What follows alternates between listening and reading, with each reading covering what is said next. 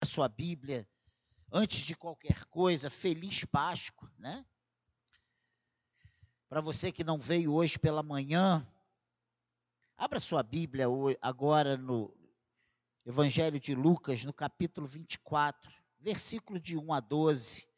Esse texto fala da ressurreição de Jesus, e é isso que nós comemoramos nessa, nesse domingo. O mundo cristão comemora nesse domingo, né? A ressurreição de Cristo.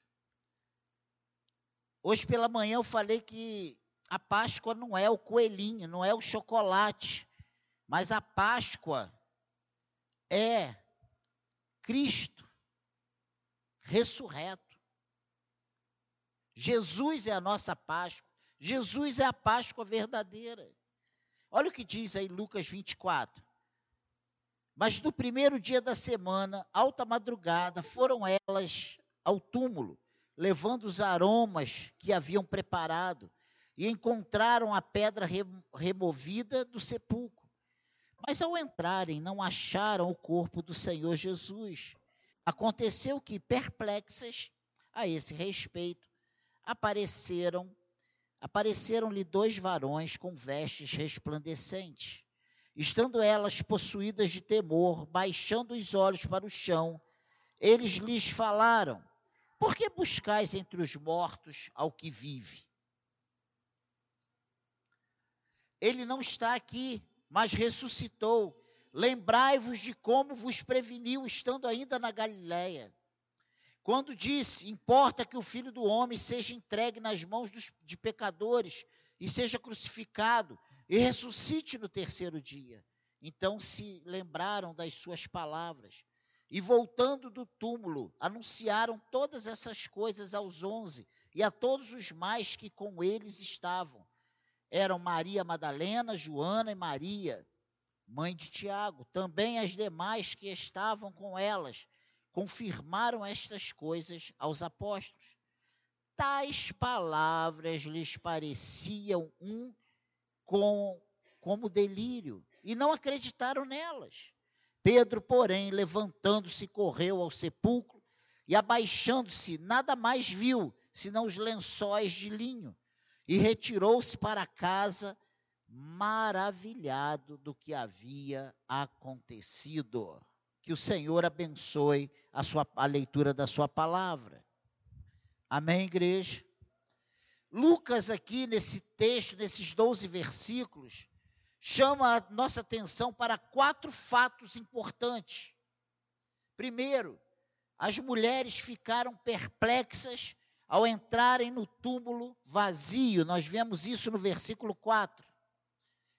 Segunda coisa, eles ficaram, elas ficaram cheias de medo quando viram os anjos, no versículo 5. A terceira coisa interessante que nós vemos aqui é que os discípulos ficaram incrédulos diante das, da narrativa das que tinham visto o túmulo vazio, no versículo 11. E no versículo 12, Pedro vai verificar a história e fica maravilhado com a confirmação de tudo versículo 12.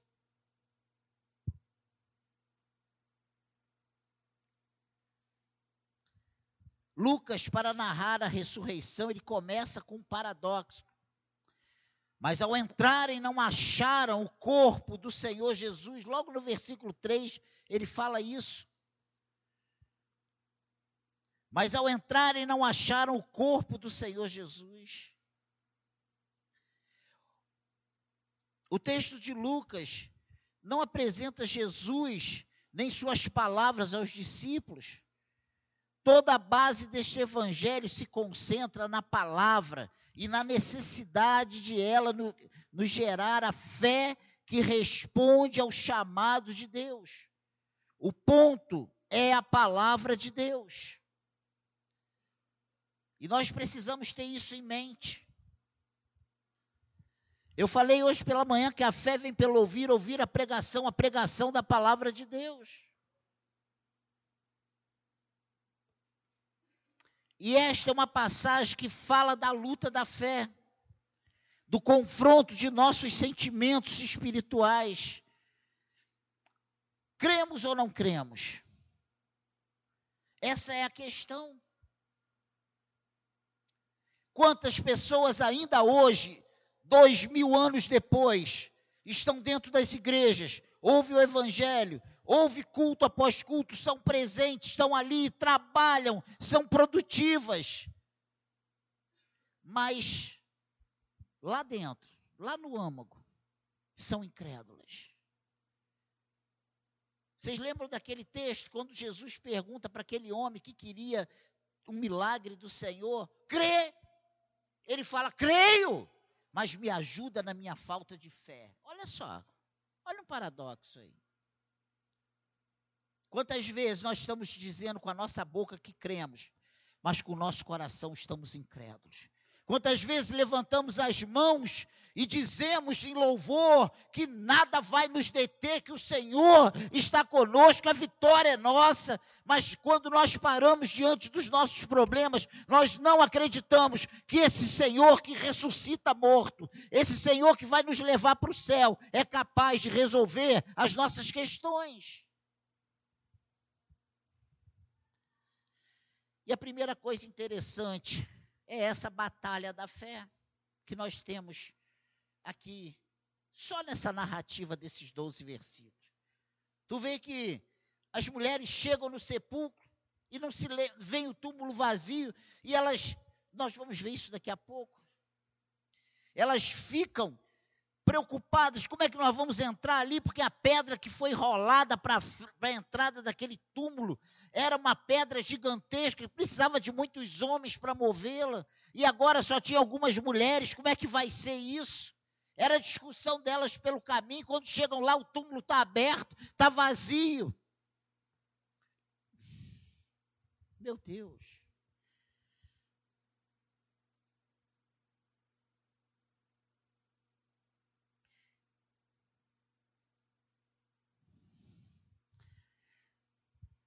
Eram mais ou menos seis horas da manhã quando isso acontece. Estava tão perto do anoitecer de sexta anterior que Jesus foi untado com algumas especiarias, mas não teve o, o processo do tratamento completo para o sepultamento. Por isso as mulheres foram ao túmulo ao amanhecer, completar os cuidados com o corpo de Jesus. Mas Marcos, Evangelho sinótico, Marcos fala sobre esse assunto lá no capítulo 16, no, vers, no verso 3. E é exatamente essa, esse diálogo da conversa. Diziam umas às outras: Quem nos removerá a pedra da entrada do túmulo?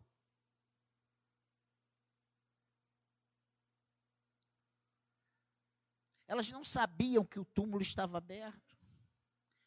E nesse ponto chegam ao túmulo, aberto e vazio, e elas ficam perplexas.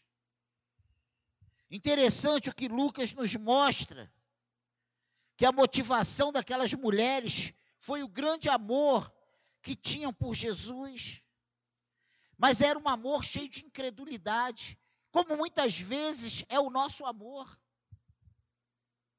Elas se lembravam do Mestre, mas não acreditavam em suas palavras, porque Jesus vinha advertindo seus discípulos há muito: olha, é necessário que eu vá, olha, eu, meu, tá chegando, olha, eu vou morrer, eu vou ser entregue na mão desses homens. Eles vão me matar, mas ao terceiro dia eu vou ressuscitar. Ele vinha predizendo isso, ele vinha avisando isso. Na última ceia, momentos, horas antes dele ser preso, ele diz: Olha, é a última vez que eu tomo esse fruto, eu bebo esse fruto com vocês, o suco dessa uva, nunca, só agora lá novo no meu reino. Mas aqui acabou.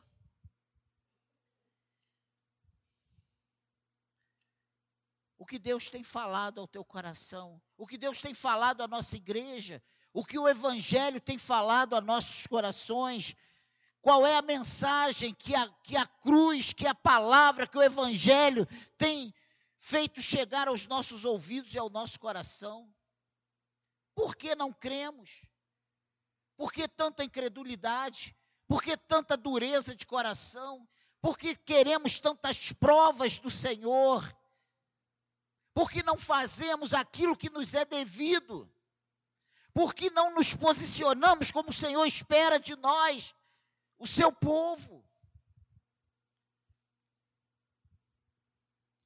Por isso a palavra do anjo foi uma exortação frontal. Vocês prestaram atenção no versículo 5? Olha o que diz aí, Lucas 24, 5. Estando elas possuídas de temor, né? Quando aparecem os dois anjos, baixando os olhos para o chão, eles lhe falaram: Por que buscais entre os mortos ao que vive? E eu fiquei pensando nessa frase desses anjos. E parece a sensação que tenho é que muitas vezes nós chegamos na casa do Senhor procurando, sabe? Não na casa do Senhor, mas lá dentro do nosso coração, procurando um Senhor no lugar onde ele não está. Qual foi a orientação de Jesus para os seus discípulos? Olha, ficar em Jerusalém. Né? Não era Jerusalém, não era para lá que ele estava indo com os discípulos.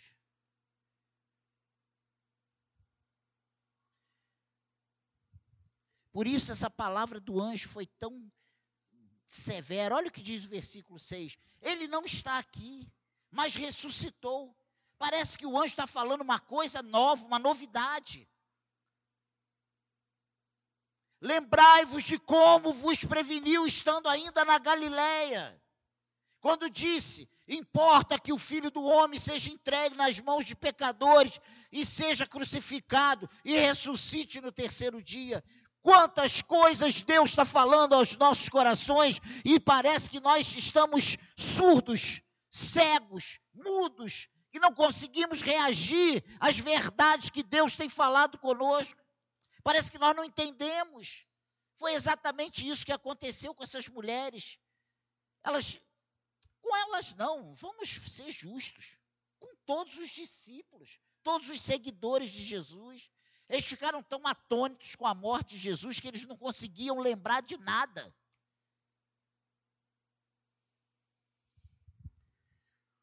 Lembrai-vos de como vos preveniu. Somente nesse momento elas se recordam das palavras de Jesus. Elas precisaram ser confrontadas na lata, né? Os anjos mandaram na real para elas, para elas poderem entender o que estava acontecendo ali. Lembre-se das palavras de Jesus. Somente as palavras de Jesus quebram a nossa incredulidade. Se a palavra do Senhor não quebrar nossas, a incredulidade do nosso coração, nada mais vai acontecer. Nós queremos o milagre, mas não queremos nos colocar diante do Deus do milagre. Nós queremos o milagre, mas não queremos ouvir o Deus do milagre falar as suas verdades para nós. Sabe por quê? É muito está muito difícil para nós, pós-modernos, parar e ouvir o que o Espírito tem dito para a igreja. Nós queremos muitas vezes falar. E eu me lembro muito do início do discurso de Jó, querendo saber o porquê das coisas. E Deus, quando chama ele para aquele tete a tete, vem cá, me explica aí aonde você estava. Quando eu fiz o, o, sol, a lua, a terra, quando nada existia. Vamos lá, quando eu criei. Vamos lá, e o crocodilo aí, vem aí. Como é, como é que eu fiz aquela couraça dele, que nem o ar entra ali naqueles naqueles gomos? Como é que, qual é? Vamos lá mas nós parece que temos as respostas hoje. Hoje nós sabemos tudo, hoje nós não precisamos de orientação nenhuma, nós não precisamos de nada. Nós somos quase deuses para nós mesmos. Lembre-se das palavras de Jesus, somente elas quebram a nossa incredulidade. Amar Jesus sem crer em Suas palavras é incredulidade. É incredulidade, e é incredulidade. E essa incredulidade leva ao inferno. Incredulidade vai nos levar ao inferno. A fé é conquistada numa batalha entre nosso coração humano e nossa mente renovada no Senhor. E aí tem um. Quem conhece Napoleão Bonaparte? Já ouviu falar? História. Ele disse: a maior batalha que travo é contra mim mesmo. E eu não tenho medo de repetir isso, que a maior batalha que nós travamos é, com, é, é, é contra nós mesmos. Lembra que Paulo disse? Combati o bom combate, completei a carreira e guardei a fé. Lembra disso?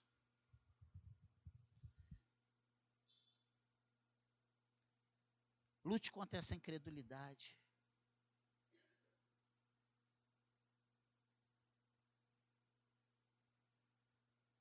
Lembra que Jesus falou, que Deus falou para Caim? Caim, olha, o mal está aí, ó, diante de você, mas cabe a ti dominá-lo.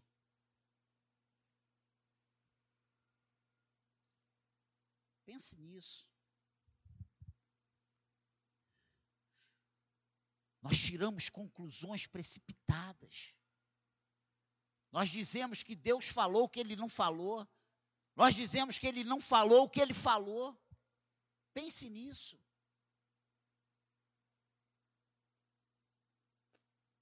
Por que temos sido tão incrédulos? Depois de toda essa revelação diante de nós, as respostas eu posso te dar algumas, assim, ó. Não temos lido a Bíblia, não vem dizer, mas eu estou lendo, não está lendo, não. A Bíblia não é para ser lida como um jornal. Não. Você não está orando.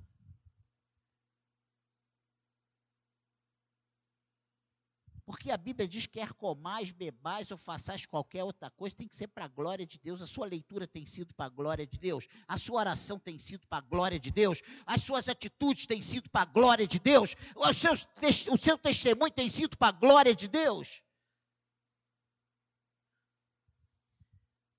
Pense nisso. Nós não lemos e entendemos a palavra de Deus através de nossa vida. Pense nisso. Nós lemos e entendemos nossa vida através da palavra de Deus. Essa é a cosmovisão correta. Mas a igreja pós-moderna está com uma cosmovisão invertida. Nós queremos olhar para nós e responder a Deus. Enquanto nós precisamos olhar para Deus para ter respostas para nós. Eu não vou nem falar aquele negócio do, do poste do cachorro, né? Porque fica, pega mal. Mas é isso. É os carros na frente do boi.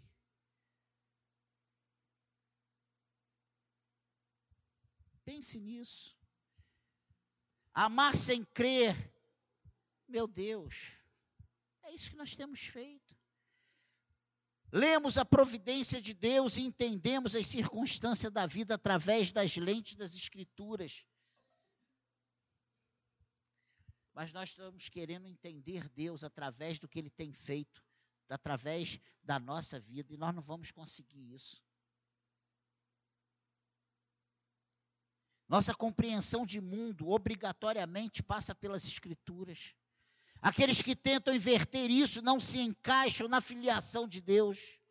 Nós vamos começar a questionar Deus, nós vamos começar a não conseguir se relacionar com esse Deus santo e perfeito, porque nós vamos achar que Ele está falhando conosco.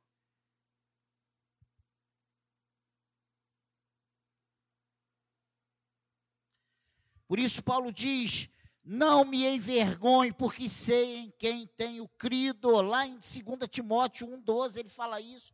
E estou certo de que ele é poderoso para guardar o meu depósito até aquele dia, até o grande dia, até o último dia. O cristão interpreta as circunstâncias a partir da palavra.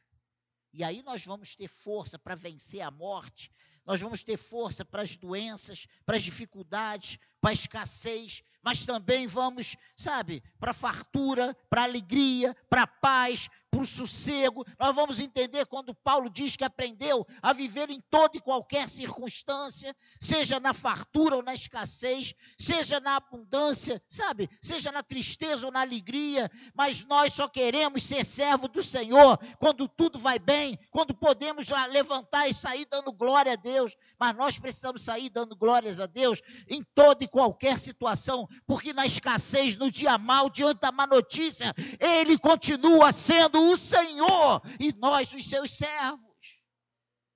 Entenda isso. Nós temos nos, sabe, fragilizado e vitimado. Nós temos sido crentes, nhenhenhen, cheio de nhenhenhen, cheio de nhenhenhen. Pelo amor de Deus.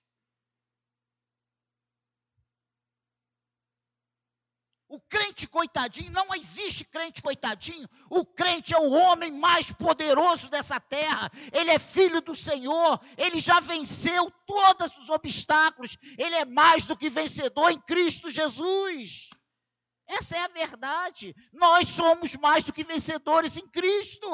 Nós não somos os coitadinhos. Podemos passar por dificuldades, mas o Senhor é conosco. Ele não nos abandona. Ele não abandona quando o teu casamento está em crise, ele não te abandona quando a tua conta está no vermelho, ele não te abandona quando você recebe a notícia da doença, e ele não te abandona quando você está desempregado. Ele continua sendo o seu Deus, o Senhor Todo-Poderoso, e tenho certeza que Ele vai te honrar até o final, Ele não vai te desamparar. Você entende isso? Mas nós só queremos o Deus do oba-oba. E outra coisa, não tem evangelho fácil. A Bíblia é muito clara, ela diz: se somos amigos de Deus, somos inimigos do mundo. Mas hoje a igreja diz que nós podemos ser amigo do mundo e ser amigo de Deus. Isso é mentira, é falso mestre. Se alguém está dizendo isso de dentro da igreja, eu afirmo, é anátema, é um falso mestre, e ele vai arder no quinto dos infernos. Se você ouvir ele, você vai para o mesmo caminho. Essa é a realidade. O Espírito diz, o Senhor diz que nós precisamos de vida santa, santificai-vos. Porque sem santificação ninguém verá o Senhor, mas hoje nós achamos que podemos viver de qualquer maneira. Hoje tudo é certo. Hoje nós estamos nos acabando no mundo. E chega no domingo, nós somos os santos do Senhor. De Deus não se zomba. E um dia todos nós prestaremos conta quando nós estivermos diante do nosso Cordeiro Pascal. Quando nós estivermos diante do nosso Senhor, que não pagou qualquer preço, pagou preço de sangue. Presta atenção aí você atrás, ouça o que Deus está falando. Ouça isso porque é muito importante para nós. Nós temos brincado de ser crente e Deus vai cobrar isso de nós. Nós temos um preço a pagar. O cristão interpreta as circunstâncias a partir da palavra de Deus e de outra forma. Você está condenado a uma vida medíocre. E o que mais temos dentro das igrejas é cristão medíocre é vida espiritual medíocre. É pessoas que estão dentro da igreja e não sabem o que é ter uma experiência pessoal com Deus. Não conhece a verdade, não conhece a palavra de Deus. A Bíblia diz: Conhecereis a verdade, e a verdade vos libertará. E ela diz também: Errais por não conhecer as Escrituras, nem o poder de Deus. E nós ficamos olhando para o lado, procurando muletas, procuramos, procurando escoras, barranco para nos encostar, para jogar a culpa em ABC. A culpa é minha, a culpa é sua, se nada está acontecendo de bom na nossa vida. Porque nós não estamos fazendo o que Deus espera de nós. Deus nos chamou para a vida santa. Amém, igreja? Eu adoro quando eu estou em paz. A razão de nossa fé é a palavra proferida pelo Verbo vivo. Diante das dúvidas e incredulidade, o que faz nossa espiritualidade estar de acordo com Deus é a lembrança fiel das Suas palavras. Como vamos fugir do mal se não conhecemos as Escrituras? Como vamos saber o que é nosso direito e nosso dever se não conhecemos as Escrituras? Nós temos tempo de ler o Instagram o tempo inteiro. Nós não conseguimos desligar da rede social nem dentro do culto. E um dia eu ficaria muito feliz se Deus fulminasse um, torrasse um dentro da igreja por falta de temor. Porque aconteceu isso com Ananias e Safira. E eles foram fulminados. E a Bíblia diz que correu um temor naquele período. O pessoal nem piscava. Porque tanto o marido quanto a esposa mentiram. Por... Mentiram, sabe para quem? Para quem hoje não tem valor nenhum. Era um apóstolo naquela época. Seria um pastor, um líder hoje. Não, eu vendi minha propriedade pela metade. Fulminou. Aí veio a mulher. Por quanto vendeu? Foi pela metade. Ó, os homens que acabaram de enterrar, toma, tá aí. E você vai também. Fulminado. Oh, Jesus, ia ser uma limpeza, ia ter bastante cadeira vazia. Essa é a realidade. Nós estamos brincando com Deus. Amém, igreja? Lembre-se das palavras do Senhor teu Deus. Quer ter certeza de sua fé? Você quer ter certeza da sua fé? Não procure mais Jesus entre os pensamentos mortos desse mundo. Mas em meio à vida de suas palavras eternas. Procure Jesus nas Escrituras. Não procure Jesus no baile, porque você não vai encontrar. No boteco, porque você não vai encontrar. No copo de chope, porque você não vai encontrar. E na mulher que passa lá rebolando pandeiro, tu não vai encontrar. Tu vai encontrar Jesus na palavra de Deus. Tu vai encontrar a resposta para a sua vida nas escrituras sagradas. Amém, igreja. Amém, igreja. Depois a vida está ruim. A ressurreição é a base de nossa fé. Nós hoje comemoramos a data mais importante. Quem é crente tem que estar na igreja. E eu concordo com essas postagens que estão fazendo. Quem é cristão. De... A data mais importante do calendário cristão é hoje. É, é a Páscoa. É o calendário da Páscoa. Nós guardamos o Natal. E gastamos o décimo terceiro todo dando presente para os outros. E às vezes não trazemos nenhum real de oferta para o Senhor. O aniversariante. E hoje nós pegamos o, o feriado para viajar.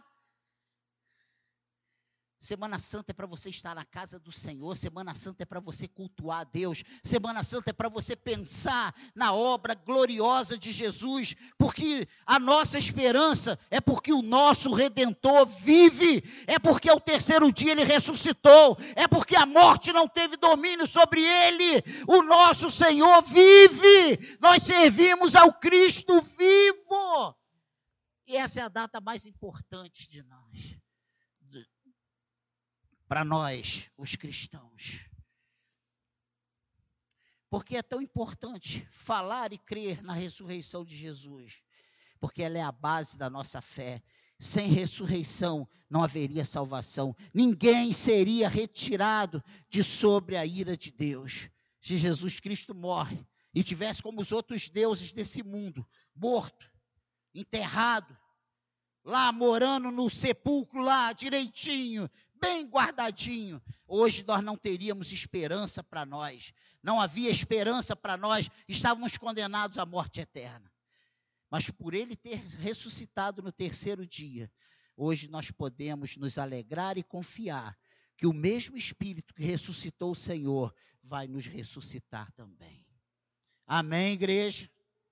Essa é a razão de estarmos na casa do Senhor. Nós não estamos aqui para arrumar casamento, não estamos aqui para comprar casa, nem ter carro zero, nem bom emprego. Nós estamos aqui para ir para a glória e morar no céu. É para isso que nós estamos na casa do Senhor, irmão.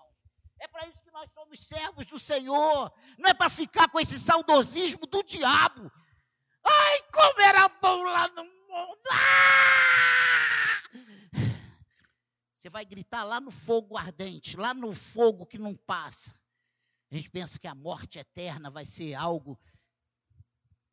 É você vivo no sofrimento eterno, no lago de fogo, com Satanás e seus anjos, eternamente. Se fosse só uma morte, gente, era muito fácil. Morreu, acabou. A morte que a gente diz morte eterna é ficar num lago de sofrimento, de fogo, enxofre, com Satanás e seus anjos eternamente. É isso que a Bíblia diz que é a segunda morte. E o contrário disso é estar ao lado do Pai, eternamente, vivendo com o Senhor, vendo o Senhor face a face. Amém, igreja? Cristãos não precisam de esperanças vagas como as que temos nesse mundo. Alianças falsas, promessas que se quebram, contratos que se rompem. Cristãos precisam e vivem com base na esperança verdadeira da palavra de Deus. Amém, igreja? A base de nossa fé é explicada por Pedro, lá em 1 de Pedro. Abra sua Bíblia no capítulo 1, versículo 3 ao versículo 9, e eu vou ler aqui rapidamente para nós. Já estamos indo para o final. Ele diz assim, Pedro diz assim: Bendito Deus e Pai de nosso Senhor Jesus Cristo. 1 de Pedro, capítulo 1, versículo 3 ao versículo 9. Bendito Deus e Pai de nosso Senhor Jesus Cristo, que segundo a sua muita misericórdia, nos regenerou para uma viva esperança. Ele não nos regenerou para fazer parte de um clube social. Ele não nos regenerou para dizer que nós somos membros da igreja ABC.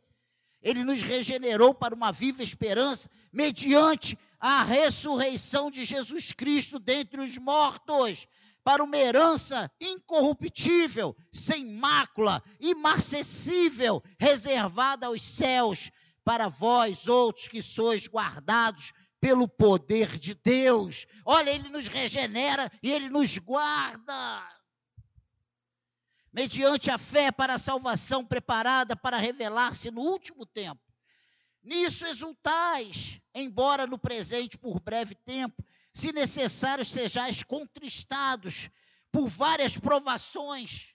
E o que eu mais ouço hoje é crente reclamando que não consegue mais. Meu Deus, a minha vida, depois que eu fui para a igreja. Ah, ô oh céus, ô oh vida, ô oh azar. Mesmo que a gente passe por momentos, breves momentos,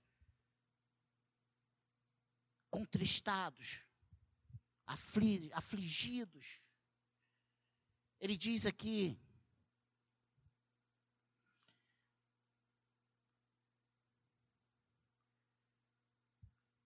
se necessário, sejais contristados por várias provações, para que, uma vez confirmado o valor da vossa fé, muito mais preciosa do que o ouro perecível, mesmo apurado por fogo, redunde em louvor, glória e honra na revelação de Jesus Cristo, a quem não havendo visto, a mais. Você ama Cristo. Você ama Cristo, igreja. Você ama Cristo.